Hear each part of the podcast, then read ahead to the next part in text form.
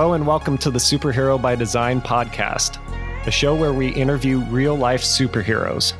My name is Ace Haggerty, and I will be your host. My next guest is, you guessed it, a real life superhero.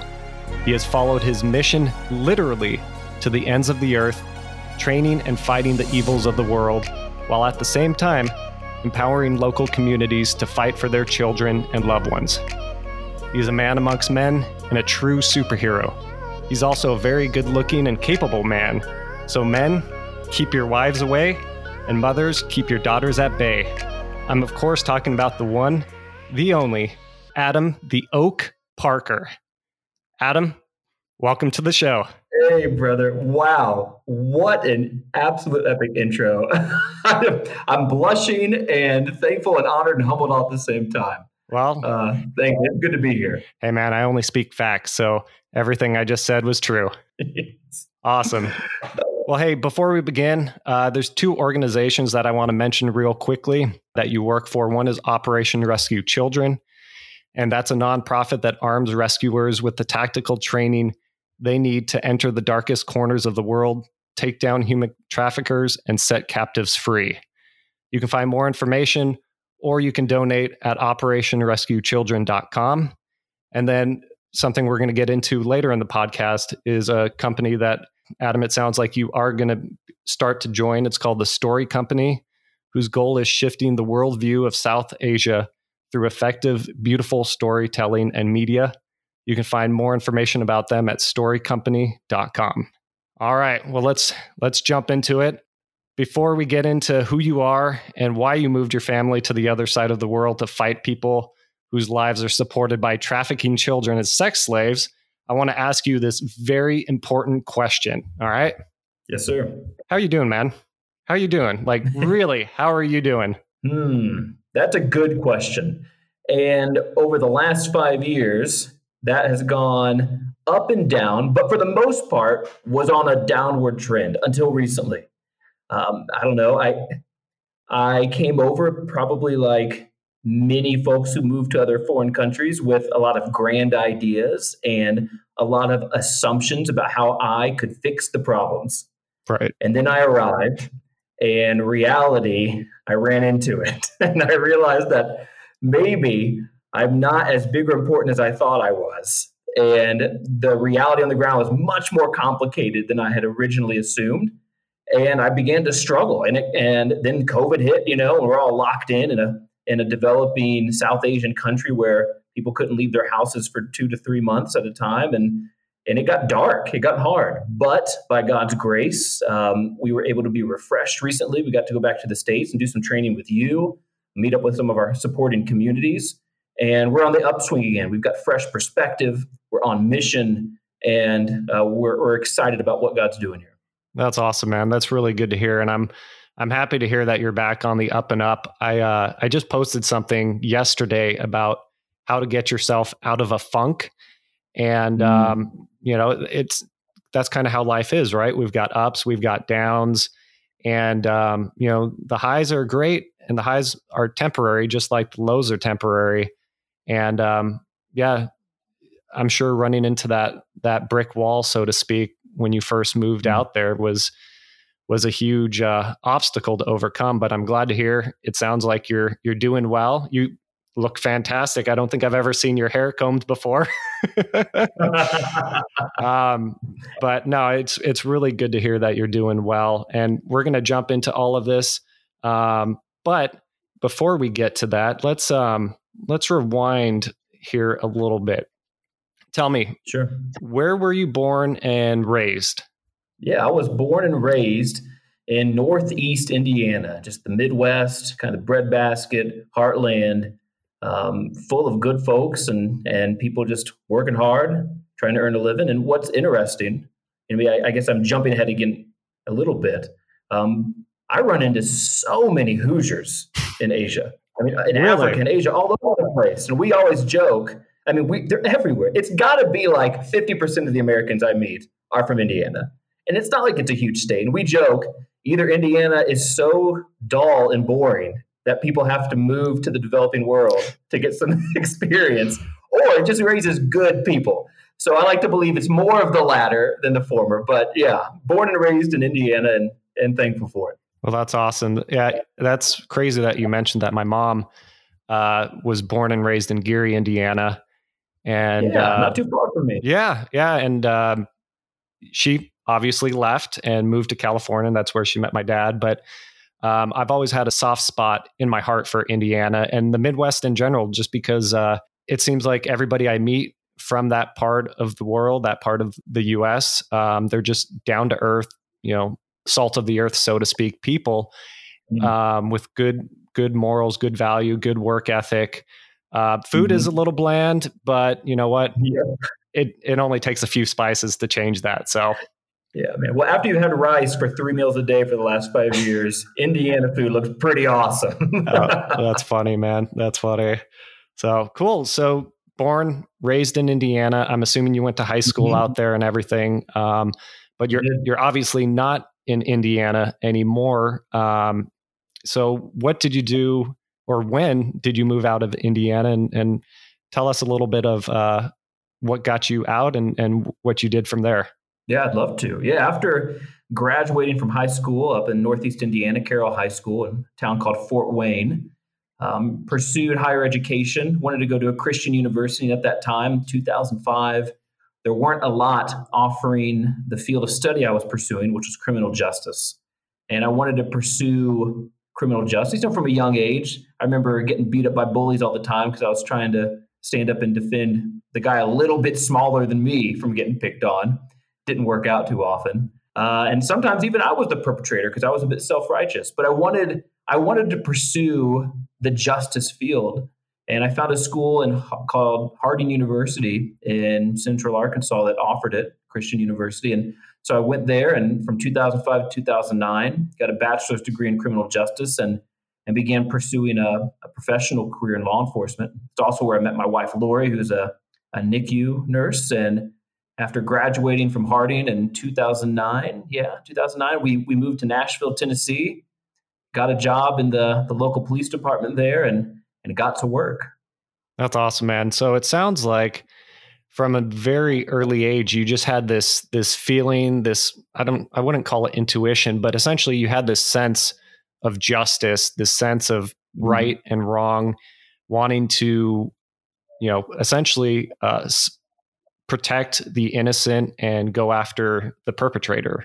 Yeah, I, I did. And I don't, I'm not entirely sure where that came from. My dad was an entrepreneur, a businessman.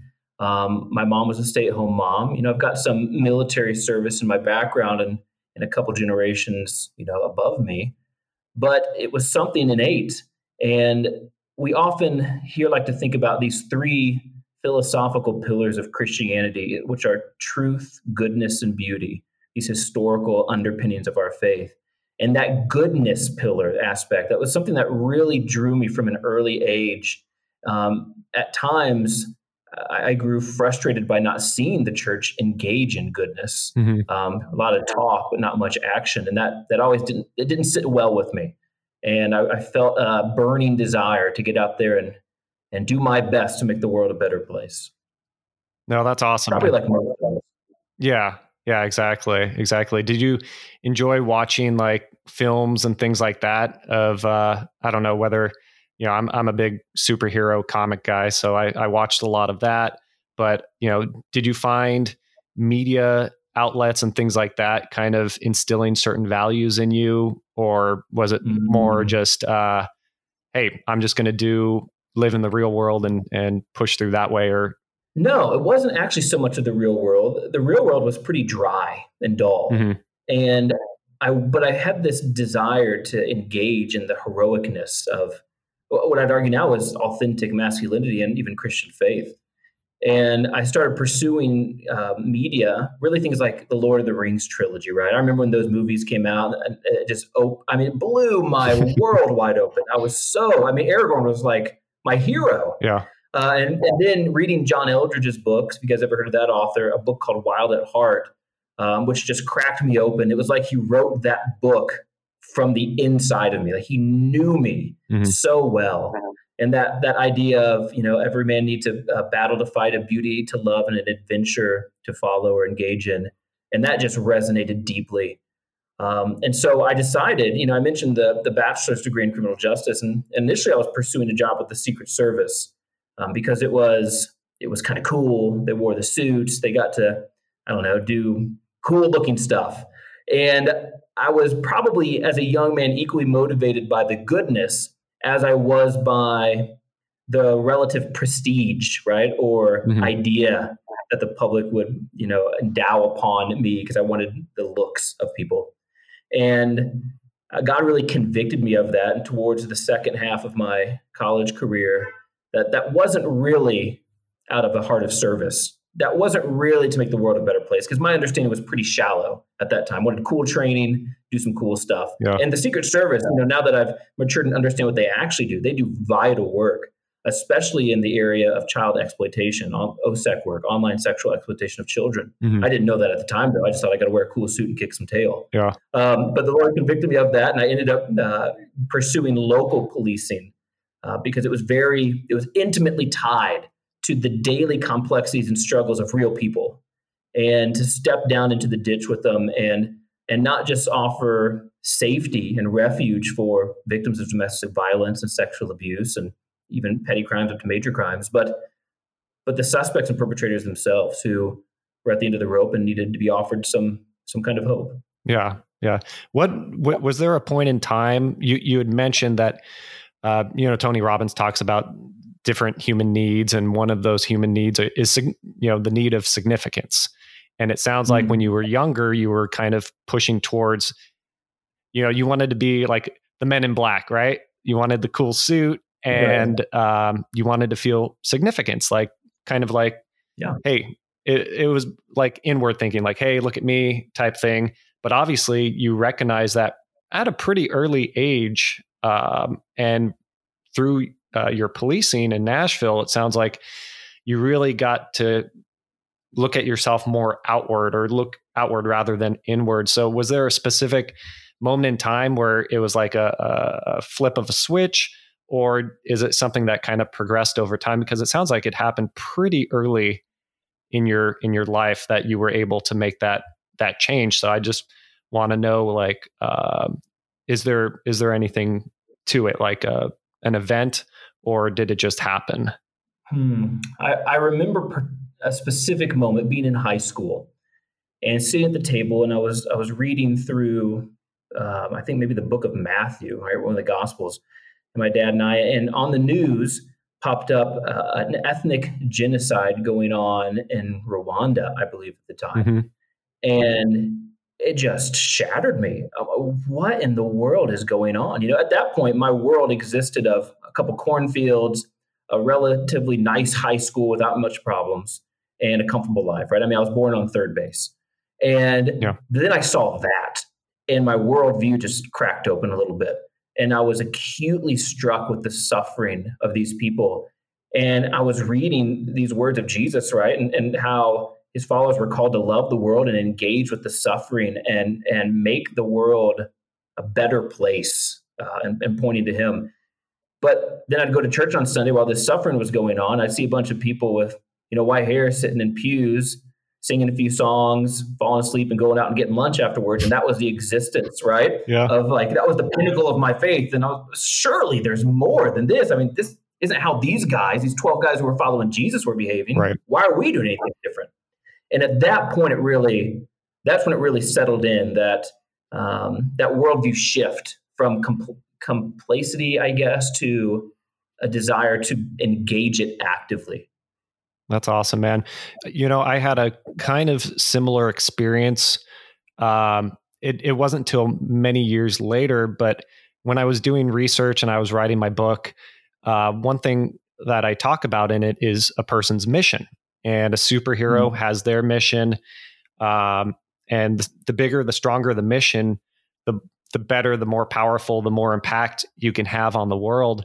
And so I was just going back through my life and the it wasn't an event on TV, but I remember I watched this movie uh, called The Elephant Man, and I don't know if anybody listening has ever seen it or even heard of that movie. It's a little bit older of a movie, but I'll make this really short. But in that movie, there was a guy who was disfigured. He looked they called him Elephant Man because he was he looked almost like an elephant as a person, just super disfigured, hunchback, the whole thing. And he was just made fun of and ridiculed his whole life. He was thrown into, uh, I believe, a circus as like a freak show. And I just remember I couldn't make it through the movie because I just started tearing up and crying. And I felt so much mm-hmm. pain uh, and empathy for this guy. And I look back at that and I was like, man, I just, I want people to feel loved. I want people to feel appreciated. I want people to know that they have a reason that they were here or that they, you know, that they're on this planet. Everybody has something to give and something to share with the world. And so that's kind of how I found my mission was just like mm-hmm. looking back on my life. And so when you tell me your story of you, you know, seeing all this genocide on TV, stuff that's happening in the world and then you turn around in your community you know eh, they're kind of in their their own little bubble where they um, are just going about their day lunch is more important than what's happening on the other side of the world. And so i really appreciate you sharing that because i feel like there's these little tidbits that everybody has these little experiences uh, whether they realize it or not sounds like you realized it pretty quickly. It took me a lot longer.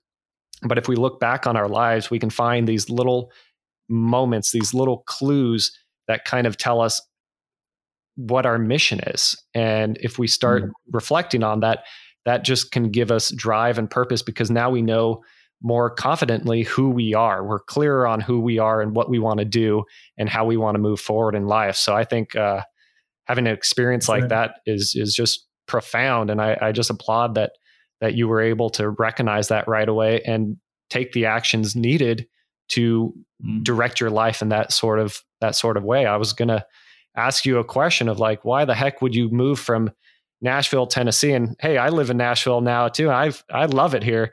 like why would you go from Nashville to Nepal? But you just explained it right there. I don't even need to ask that question like your love, your compassion for people and wanting to um, really change the world for good is is remarkable. Mm. Well, I, I, appreciate that, brother, and, and really, all glory to God because without this worldview, I don't think I would have the foundational motivation to engage in it. I don't think I'd have the hope that's tied with that worldview belief that it's going to actually matter in the end. Um, and we got a lot of pushback when we left Nashville. You know, our three kids were born and raised there, and and we loved it in Nashville. I mean, what a great place to to launch our family. Mm-hmm.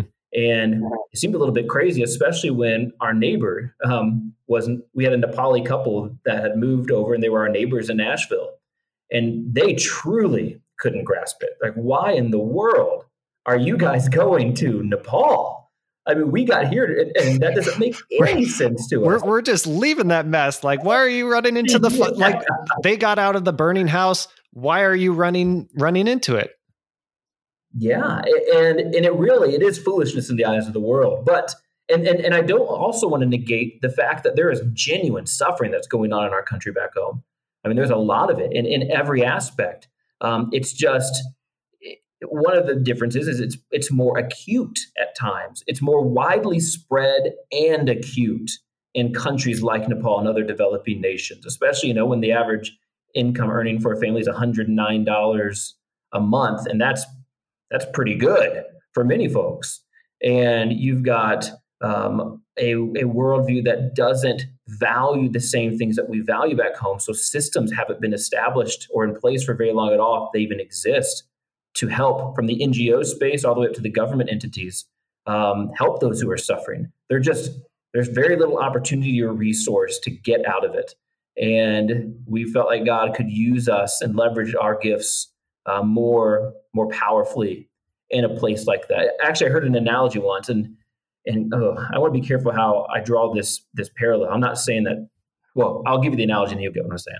Um, you know, you take the tiniest flake of a diamond if you're going to go buy it for like your fiance, you're going to get engaged, and you don't have a bunch of money, and, and they they pull out this black velvet cloth, and they put this tiny little sliver of a diamond on it and and all of a sudden that thing just radiates and glows right? It looks like the most beautiful thing in the world. Mm-hmm. um, but that little sliver of diamond just it, it shines so much brighter in the pitch black background of that felt that velvet.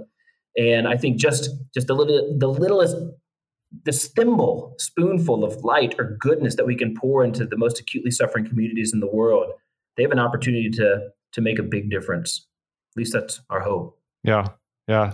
No, that's awesome, man. And and that's a that's a great analogy because uh, I remember when I was buying buying that ring. Um, yeah, that mm-hmm. that thing by itself doesn't stand out, but put it on that that black darkness behind it, man. That thing you can't wait to get your credit card out after that. So that's right.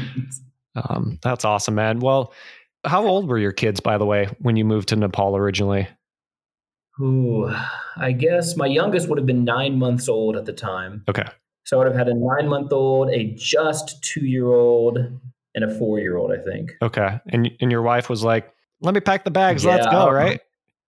Thank God for my wife. I mean, my wife had spent some time in South America. She'd spent some time in Africa, but she'd never been to Asia.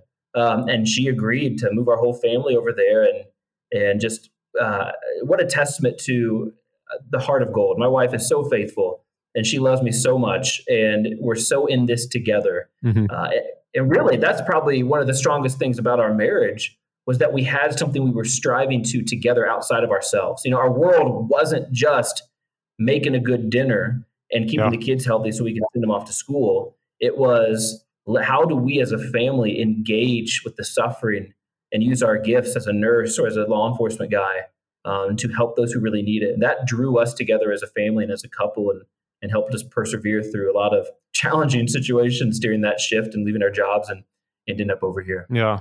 Yeah. Was, was there a time, because obviously you said you hit a brick wall when you moved there. Is there an experience that you've had since you've been there that kind of tells you, hey, this, this was the right choice? Like even maybe coming back to the US I know you guys mm. have been mm. back a couple times, um, not too often, mm-hmm. but like, is there a any any moment or anything over there, or when you came back here that you were like, yeah, yeah, no, this this is the right place for us? Uh, there there were a few examples I can give for that. Uh, one, in a larger scale, is is just seeing the impact of the few wins we've been able to have. You see those lives that are changed, that are that are restored. And then you think of the generational impact that it has on you know whether it's this group of seven girls or that group of three boys who now have an opportunity for an education to get married to raise children who have hope as opposed to being in the fifth cycle of bonded servitude right or or um, sexual exploitation. So when i think about that multiplying out i'm encouraged and i see their lives improving. Uh, when i and another one and this is this one's a bit interesting because I come from a conservative Christian background. Like it wasn't when I say conservative, I mean that in the in the church setting, it wasn't very experiential, right? We just kind of like a uh, just read the Bible, kind of go sing some songs, and live a good life. And, and we didn't have much of the experience side of it. But I remember we were in a pretty dark spot here because success was hard to come by, and all of our ideas, we were seeing how naive they were at the time and it felt like failure after failure. And it was it's like living in a sandpaper box. Like all of your edges and all of the facade gets scraped off here and you just get raw and you get very real real. And i remember that i was just done. I was tapped out and i was going to leave the anti-trafficking space. And we were going to make the announcement my wife and i the next day to the organization we were working with. We just couldn't do it anymore. And that night my wife woke up at two o'clock in the morning and she kind of woke me up and you know I'm in a deep slumber. I'm like, what's going on? She's like, hey, she's like, I feel like just pray for me. I don't know what's going on. I feel like something heavy is going on. And I'm like, okay, you know, I kind of mumble a prayer and go back to sleep. And and that next morning I wake up and I'm like, hey, what happened in the middle of the night? She's like, well, I had this really intense dream that our oldest daughter, Savannah, she was she was taken by a group of men and she was being sold in a brothel in India. And it was so vivid and raw, it just broke me. And the darkness was heavy. She's like, I just felt it was so real. I was like, well, that's weird. You don't really dream like that. She's a really stable right. woman. Like, does nothing get her flustered? Right. And then I roll over in bed and I've got a WhatsApp message. Everyone uses WhatsApp over here in Asia. Yep. I got a WhatsApp message from one of my uh, coworkers, an Nepali uh, researcher investigator we worked with. He's like, he's like, hey brother, I need to come over to your house tonight for dinner. Like, okay, well that's very not culturally appropriate, right? People here are very passive. They're not direct. And so I knew something was up. I'm like, okay, yeah, come on over for dinner. So they come on over, and normally in this culture, when you sit down with people, it, this, they say the small talk is the big talk here. Everyone spends hours over tea talking about the weather, talking about the shape of the doorknob. I mean, anything but the main topic. Mm-hmm. And then, right, actually, when people are getting up to leave, that's when they bring up the thing they wanted to talk about. Right. So, as soon as his family comes in, they sit on the couch. We're getting ready to serve them tea to begin this cultural dance. He looks at me in a very direct way. All of this is not appropriate. And he goes, Brother, tell me, are you leaving the anti trafficking work? Oh, I'm like, well, wow. Um, why would you ask that? We've not told anybody that. And he goes, I need to know. I'm like, no, hey, man, tell me why. He's like, last night at two o'clock, I had a dream that you were leaving this work. And I woke up my wife, and we have not slept, and we prayed all night about this because we this cannot happen. And I was really struck by that because that's not you know how the world works in my mind. At least it wasn't up to that point. And it was kind of a, a regrounding moment to say, hey, yeah, this sucks. It's hard. Success is really difficult to come by. Um, you thought you had the solutions, you don't. But for some reason, there's a need here. And so keep pressing into it.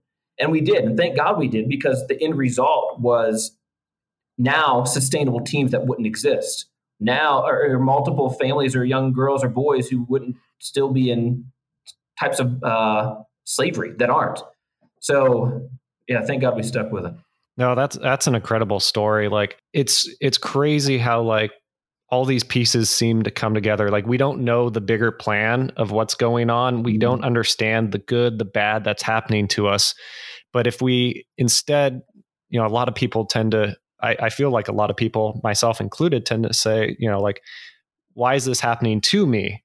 And you hear, you know, you'll hear the phrase, well, it's happening for you, not to you. And I know that's mm-hmm. tried, yeah. it's overused, but it's so powerful. Like once you start change shifting your mindset and thinking, okay, my wife, like in your your situation, not only did my wife have a very strange, unusual dream, but these people in the community that that I, you didn't even realize in a certain capacity you impacted so profoundly um, mm. had a dream the same night too it's like it's it's godsmack it's like it, it couldn't be a coincidence yeah. and good term yeah and we we tend to be stuck in our own reality our own world and there's just so many moving parts that are going on around us that we're not even hmm. aware of and just I guess that's where faith comes in. That's where trusting, um, like like with training and everything. And we'll we'll get into training here in a minute, but like train, you know, trust your training. They say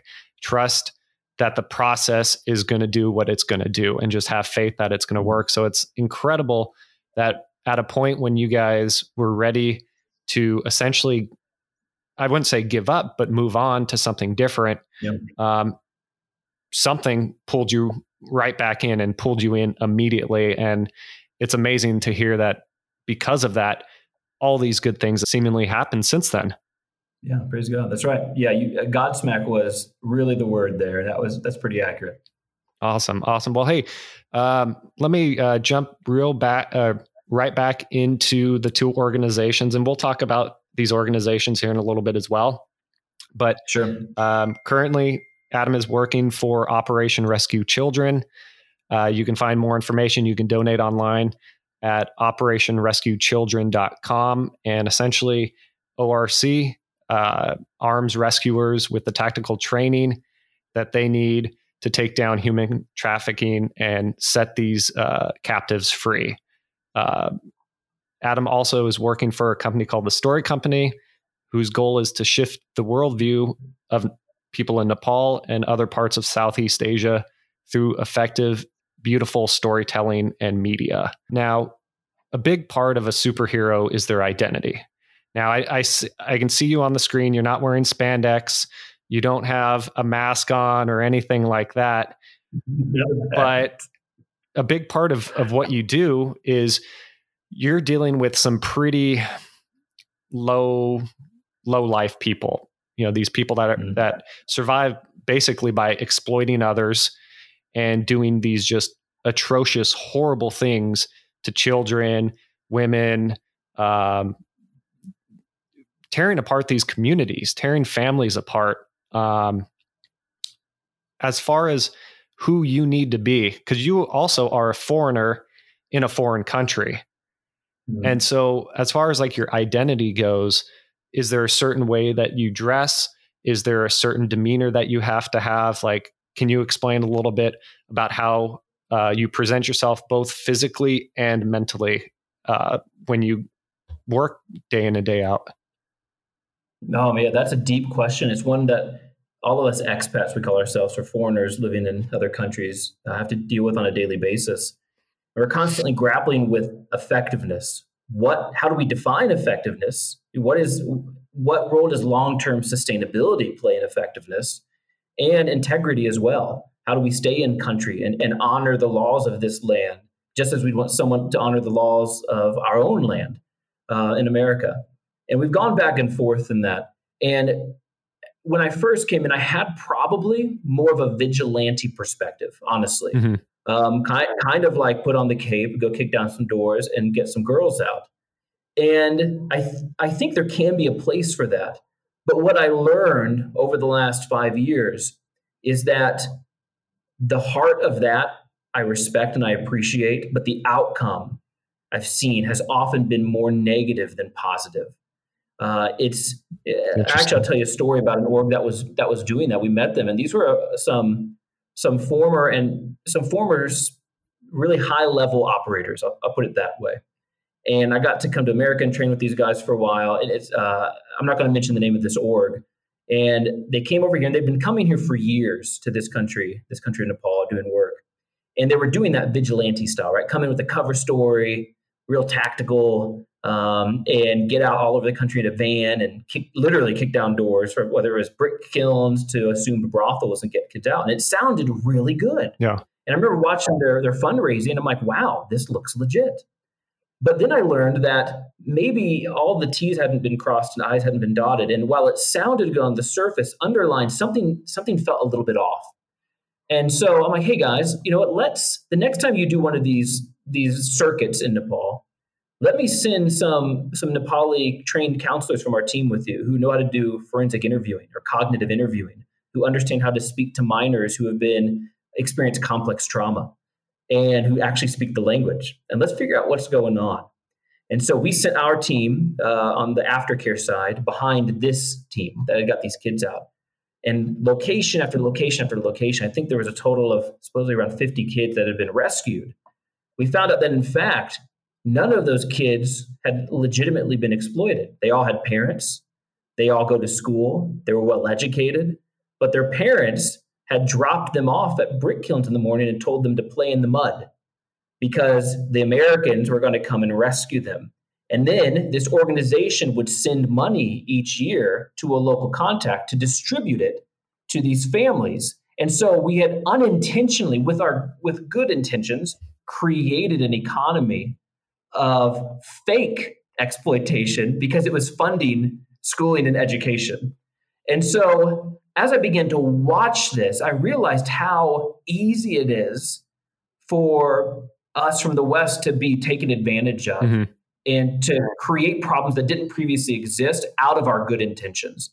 And it caused me to step back and really focus on okay, there is a problem, but how can I actually address the problem in a sustainable way that 50 years from now means it's going to be better than it is today instead of doing something that might just get me kicked out next week that and might not even be actually helping the child I'm wanting to help. And so that's something we we have to deal with all the time. And so in a long roundabout way, uh, to answer your question, um, what we do now is I, I've worked with two companies in a consultant role. And my job is with a former background in law enforcement to train up um, Nepalis mm-hmm. who, from in the NGO, INGO, a non-government space, who then themselves go and collaborate with prosecutors in the Nepali government, prosecutor's office, with the Anti Human Trafficking Bureau, with the Cyber Crimes Bureau, with local and district level police and say, hey guys, this is what we've learned. And, and I take what I've learned from groups like Operation Rescue Children and apply it to this group who then gives it, you know, in a in a culturally appropriately packaged way to the relevant authorities. And then we support them in identifying cases of exploitation that are authentic, right? We do the same thing we would do in a police department in America, where we're, we're following leads, we're evaluating evidence, we're taking tips from informants and putting them through a matrix to determine the veracity of them and the actionability of them. And it's much less sexy, for lack of a better term, right. um, but it's much more sustainable and effective. And, and, and it's slower too, but I found that to be the, the best way to go about it. You said earlier in the podcast about the difference between like movies and real life. Real life is a lot more yeah. bland, or it can be, and it, it sounds like yeah. that just you know that's happening there as well. But at the same time, the training that you had as a police officer, and I'm mm-hmm. assuming certain education that you got during college, you're able to apply it in a place where there's no set playbook for stuff like this. So you're you're taking your expertise, you're taking your knowledge, and you're literally creating your own protocols, your own process, and your own way of handling these kinds of situations in a responsible, sustainable way that respects their culture instead of taking, I don't know, the uh, uh, Rambo approach. I guess Rambo's a little bit dated of a movie um, no, Triple X is Triple X a good one or uh, uh, James Bond? I guess. Yeah, he's they're, right. they're coming out with Bond movies. So um, yeah, you're you're. It's not so much the Bond approach because that essentially is going to uh, create a lot of uh, chaos and um, isn't going to be very effective, especially in the long run. Yeah, and I. But you know what? I didn't think that at first, and I tried it, and I remember, you know, walking into uh, let me speak about this. I was in another country in South Asia, and this place is uh, one of the largest red light areas in Asia. And I was walking through. Um, I think in this particular location there are 15,000 sex slaves in a single square block, and it's it's entirely rogue. I mean, there's no law enforcement authority at present at all. It's all thugs and pimps and brothel owners. And I didn't, I had that vigilante idea. I'm like, I'm going to go and solve the problem, you know? Mm-hmm. But I wasn't doing my due diligence. I wasn't following my training. And I should have realized that, hey, I'm the only white guy in this entire area of town, yeah. right? And so this is a red light area that's that's specifically appealing to local clientele. So I stand out. And then I notice I'm getting shadowed by some guys with four inch knives up their sleeves who are ready to shank me down a back alley because they know that I stick out like a sore thumb. And I started realizing that outside of my normal context in the States, I can draw more attention and create more problems than I am solutions. So I say that my work isn't particularly stunning, right? Like I'm doing training, I'm doing legal casework, I'm making sure that we're meeting the elements of the law of the crime that's mentioned in the statutes of this country. But the guys I work with, my Nepali counterparts, those guys are the real, you know, Batman, for lack of better word, because they are stepping in to really dangerous situations. And, yeah. and I told them, you know, at any point in time in Nashville, if I was in a hot situation, and I was a couple times, I could hit this little orange button on my radio, and I'd have a thousand police officers and firefighters there to back me up in a second. I also had the law to back me up. But in countries like this, where the rule of law is not strictly adhered to, it's interpreted by the most powerful guy in the room, and where you've only got four other dudes who can back you up when you get into a dark alley and the brothel owners come up with their pimps who are the most well connected paid guys in the country and they're going to rough you up and your family up like that's a whole different level of risk right and and those guys really owned it and they become they became very good at what they did of maintaining cover of blending in with the bad guys and knowing how to watch each other's backs. And and that's those are the real Batman. Yeah, that's incredible. Like just the visuals that I'm getting from you saying that, like from you walking through these areas, like you said, mm-hmm. sticking mm-hmm. out. What they what they call it, the great Western savior, the great white savior, what have you? Like, right. like that's not sustainable. Like, and like you talked about before, getting obviously the locals involved because you're not going to be there for the rest i'm assuming you're not going to be there for the rest of your life right so when you right. when you take yourself out how do you ensure that things are going to proceed well you you got to do it in a way that gets the locals involved and gives the power to them like you're a mm-hmm. servant leader to these people in their own country mm-hmm. and it sounds like that approach. Obviously you're implementing you've learned and it's it's just a very powerful way of leading. Mm, yeah i think it's the right way it's the jesus way and it's the way i didn't want to do. You know i want to be the dude kicking down the door and the hero. That's i mean largely why i came over here in the first place. But it's not the right way it's not the sustainable way and thankfully i've been humbled enough to to learn that. And and finally, you know, it took me about three years to really make that realization. And then I was able to start getting some traction by God's grace and moving forward. That's awesome, man. That's awesome. Now, I had I had called you by by your champion name at the beginning of the podcast, the Oak, and um, mm-hmm. I just wanted to jump into that real quick. I know um, I got the name Ace at the same event from our tribe that you got the name the Oak um, but I don't remember exactly how that came about. So, can you uh, explain to the audience real quick how you got the name the Oak? Sure. Yeah, I'd love to. Uh, I'm not sure if your audience or even you are familiar with the Enneagram. Is that something you're like a personality a little bit? Tool? Yeah, yeah, I'm a little familiar with it. Yeah. Okay. Well, if anyone is, my my number type there's like one through nine, and I'm a three. So threes are achievers, but they're often called chameleons as well. Okay. And they like to get things done, but they like to get things done not always because of how good it is, but often because of how good it will make them look or others will perceive them. Mm-hmm. And that's a trap that's easy for me to fall into. And as you can see, it took me three years to figure out it's not about me, Adam. Like God just it's not about you, man. It's about them. And serve, serve. And so they picked up early on in this training and uh, as we were sharing our backgrounds and our stories, and and my I had another name at the beginning. It was linoleum. this idea of something that looks good, right? But it rips pretty easy. It's not very deep. It's not very authentic. Yeah.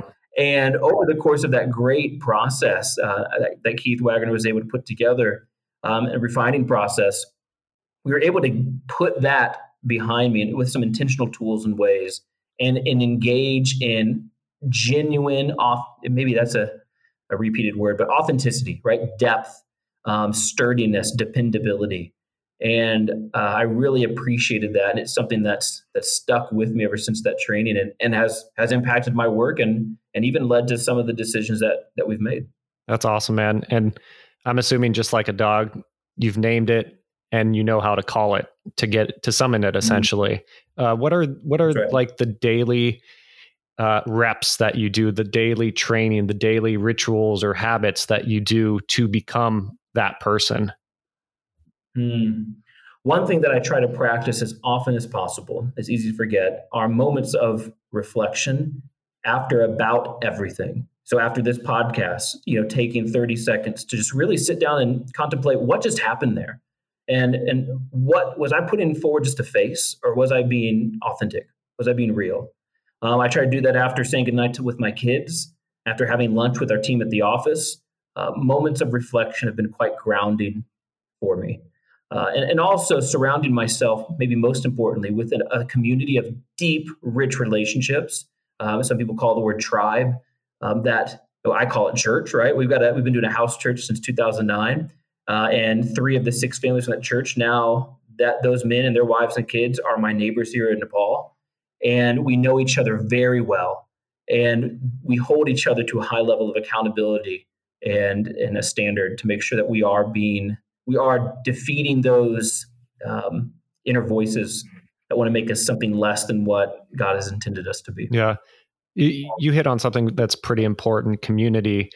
And for somebody who's living in a foreign country and being i wouldn't say necessarily an outsider but you're you're a foreigner mm-hmm. in a foreign country mm-hmm. how's the sense of community how's your community uh, been out there compared to your community that you had out here when you were in indiana arkansas and then mm-hmm. tennessee you know we always had a pretty good community as i mentioned we chose a house church model of expressing our faith because we could live in community with one another, you know, having meals together, taking care of each other. But it wasn't until living in Nepal um, that I really understood the value of it.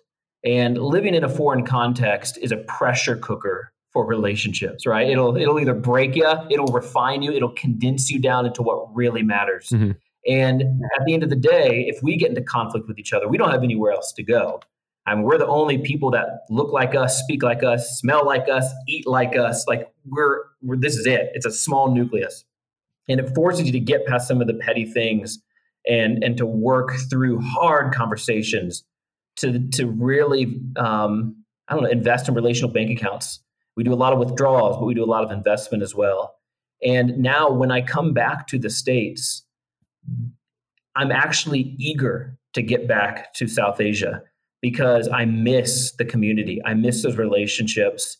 And I've even learned that from South Asia. I mean, community, especially family, is a very different thing in this part of the world than it is back home. Um, I would argue that efficiency, productivity are what we value highest in the West. Yep. And here it's family and relationship, and it's a much slower pace of life. But we've learned to embrace that. And it's been, I think we're richer because of it. Yeah, that's interesting that you say that.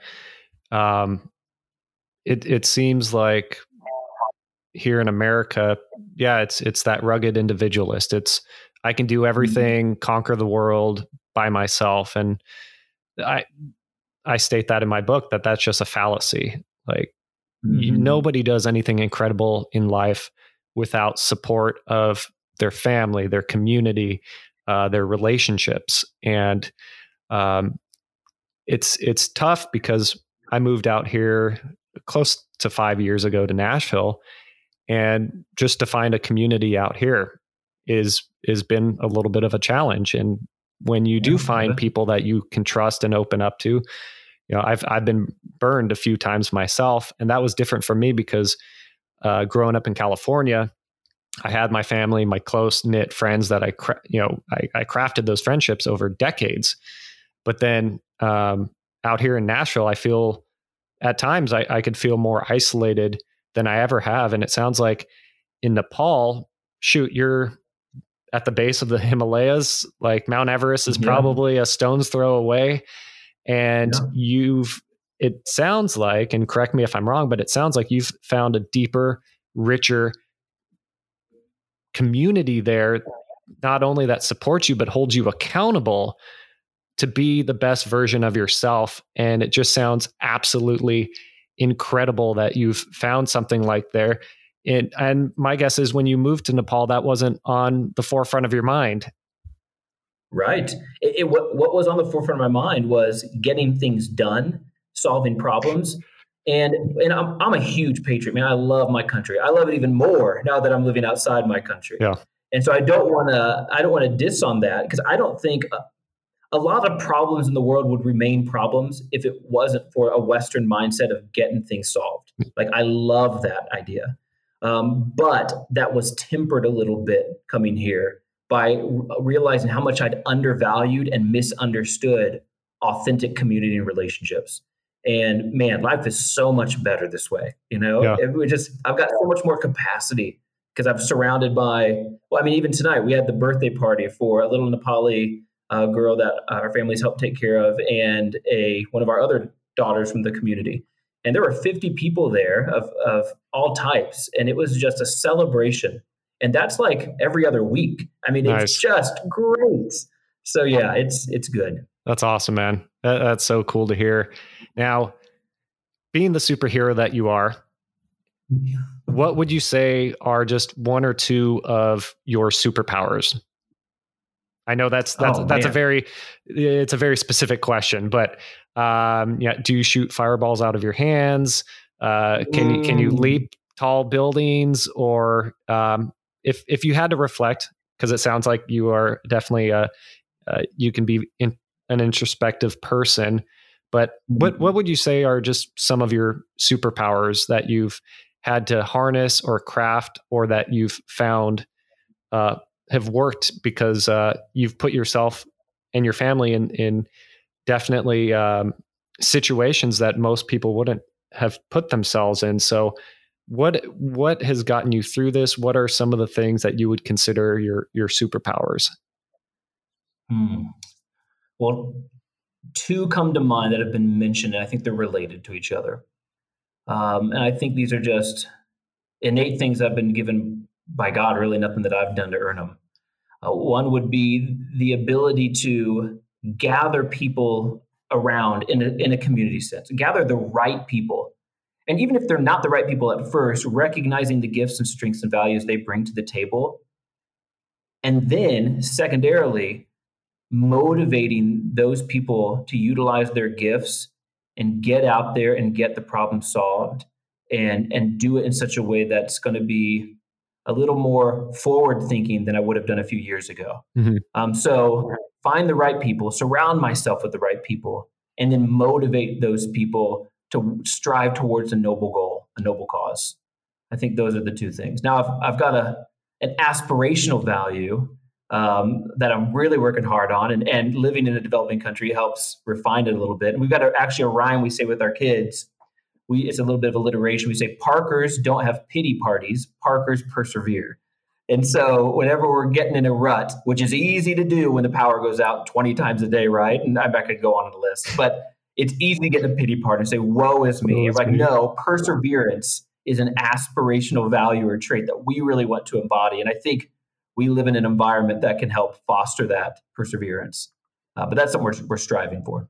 That's awesome, man. Yeah, my my old mentor used to tell me, mattress if uh if you have to eat a shit sandwich eat it fast yeah that's right and so life is gonna life is gonna throw that stuff at you but uh i i love that and i love that rhyme too because uh it's just simple little anchors uh, whether it's a mm. physical anchor or a uh, word anchor something like that that you can go back to when times get stressful or you kind of um, lose sight a little bit that yeah quick simple easy things that you could do. And i think something like that is super powerful.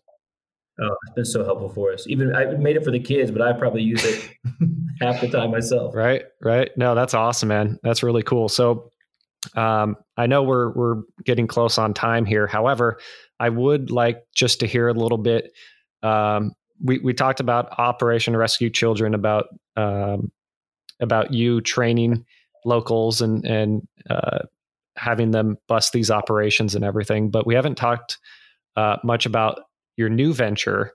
Um, can mm. can you just give us uh, a little bit about uh, what you're planning on doing, uh, what you're going to be transitioning into, and and what this whole new adventure is about?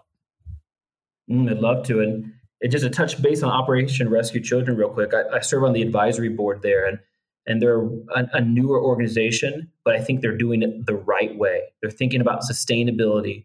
They're thinking about changing systems and empowering people to make a long-term difference. I tell you, training law enforcement and the people that are out in the field, that is so valuable. It's so great. Um, what I'm transitioning to, I'm transitioning to it because I feel like I've reached a moment where uh, I need to zoom out and get on a higher level strategy. And we've done the groundwork. We've got teams in place that are trained, that are competent, that are led by locals and nationals who know what they're doing and they're pushing casework and empowering local systems. Awesome. I kind of worked myself out of a job, which was the goal. And so now I'm stepping out of that field into a very different field. But one thing I've learned from this process is every problem that's generated in the world is driven by worldview. And if your worldview is one that devalues certain people because of their their caste, because of their race, because of their background, because of their socioeconomic status, and the crimes that you're committing against them are driven in a, a, a, a twisted and warped way that says you're actually helping them because you're helping them earn off or work off some previous life sin. Like that's a problem. And no matter how much justice related justice related work we do, it's not it's just it's just poking holes. Like I want to get to the heart of it. And the heart of it is how we think about our fellow human beings. Mm-hmm.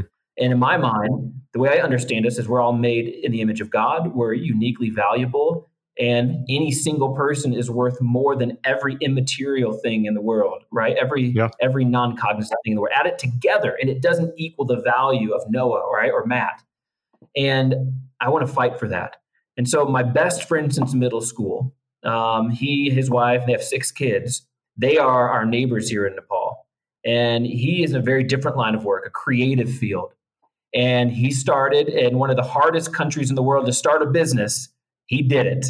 And a year ago, he launched, and and he's doing a good job. He's employing guys with gainful employment, and they're making some awesome work. And so, our hope is, I'm going to help him make it again back to sustainability.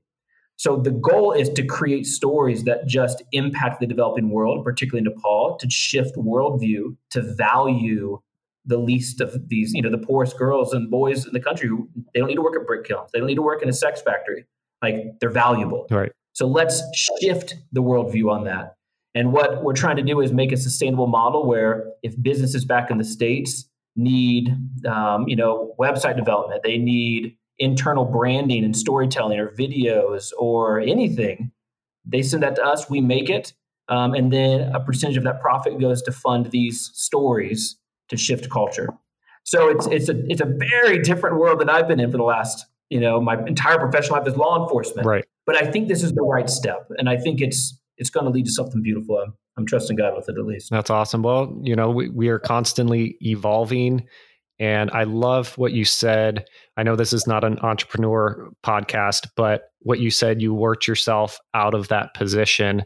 And that's such a mm-hmm. powerful thing because essentially what you did is you empowered other people. Like you said, you found the right people, you empowered them, you put them in positions to win, and you trained them and you essentially made yourself I wouldn't say useless, but you in in the course of what you were doing, you uh, got yourself out of a job, and I think that's absolutely powerful. That's um, a great sign of a great leader, a great superhero, um, and honestly, man, I, I couldn't be happier for you. I couldn't be more excited about what you're uh, what you're getting yourself into. Like I just love that you constantly push yourself. You put yourself in positions that aren't easy. You don't live a comfortable life.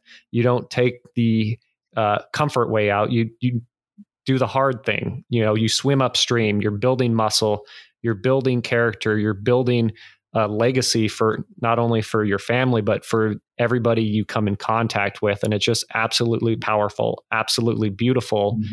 And I just feel completely blessed that uh, I had met you at that event. Uh, shoot, I guess it's been about a year now, and um, I'm glad we've stayed in contact. And I'm I'm just really happy to hear uh, about everything that's going on with you in your life because you are definitely destined for great things. You're already doing great things, and I can't wait to hear more about what you have going on uh, in the uh, not so distant future and beyond. Wow, brother. Hey, I I'm humbled.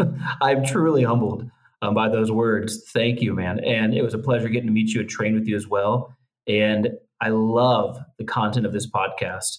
I mean, it's it's going to hopefully impact lives, and I'm excited to keep listening to it, to read your book, and to see what uh see what comes next for you, brother. Hey, man, I'm I'm just here as a placeholder. It's people like you that are going to make this podcast what it is.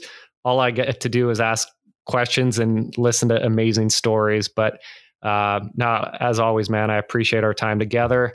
And um, just one more time for the listeners Operation Rescue Children. You can find more information about that at operationrescuechildren.com. And then the Oaks new adventure uh, is the uh, Story Company. And you can find more information online at storycompany.com. With that said, Adam, the Oak Parker, it's been a pleasure. It's gone way too fast, but I know we'll be talking off air, and I just wish you the best of luck. Um, I'm so blessed to have met you guys, you, Lori. I haven't met your kids yet, but I'm assuming at some point I will. Um, and shoot, man, uh, the Ultimate Warrior and I are now starting to hike tall mountains. So you might find me uh, coming to Nepal pretty soon. It, maybe not Everest yet, but I know I think six of the eight tallest mountains in the world are in Nepal. So um, yeah, we'll give you a tour, man. Come on over. That'd be awesome, man. That would be awesome. So, anyways, God bless, man. I will uh, talk to you soon. Thanks, man. Appreciate it. All right. Have a good one.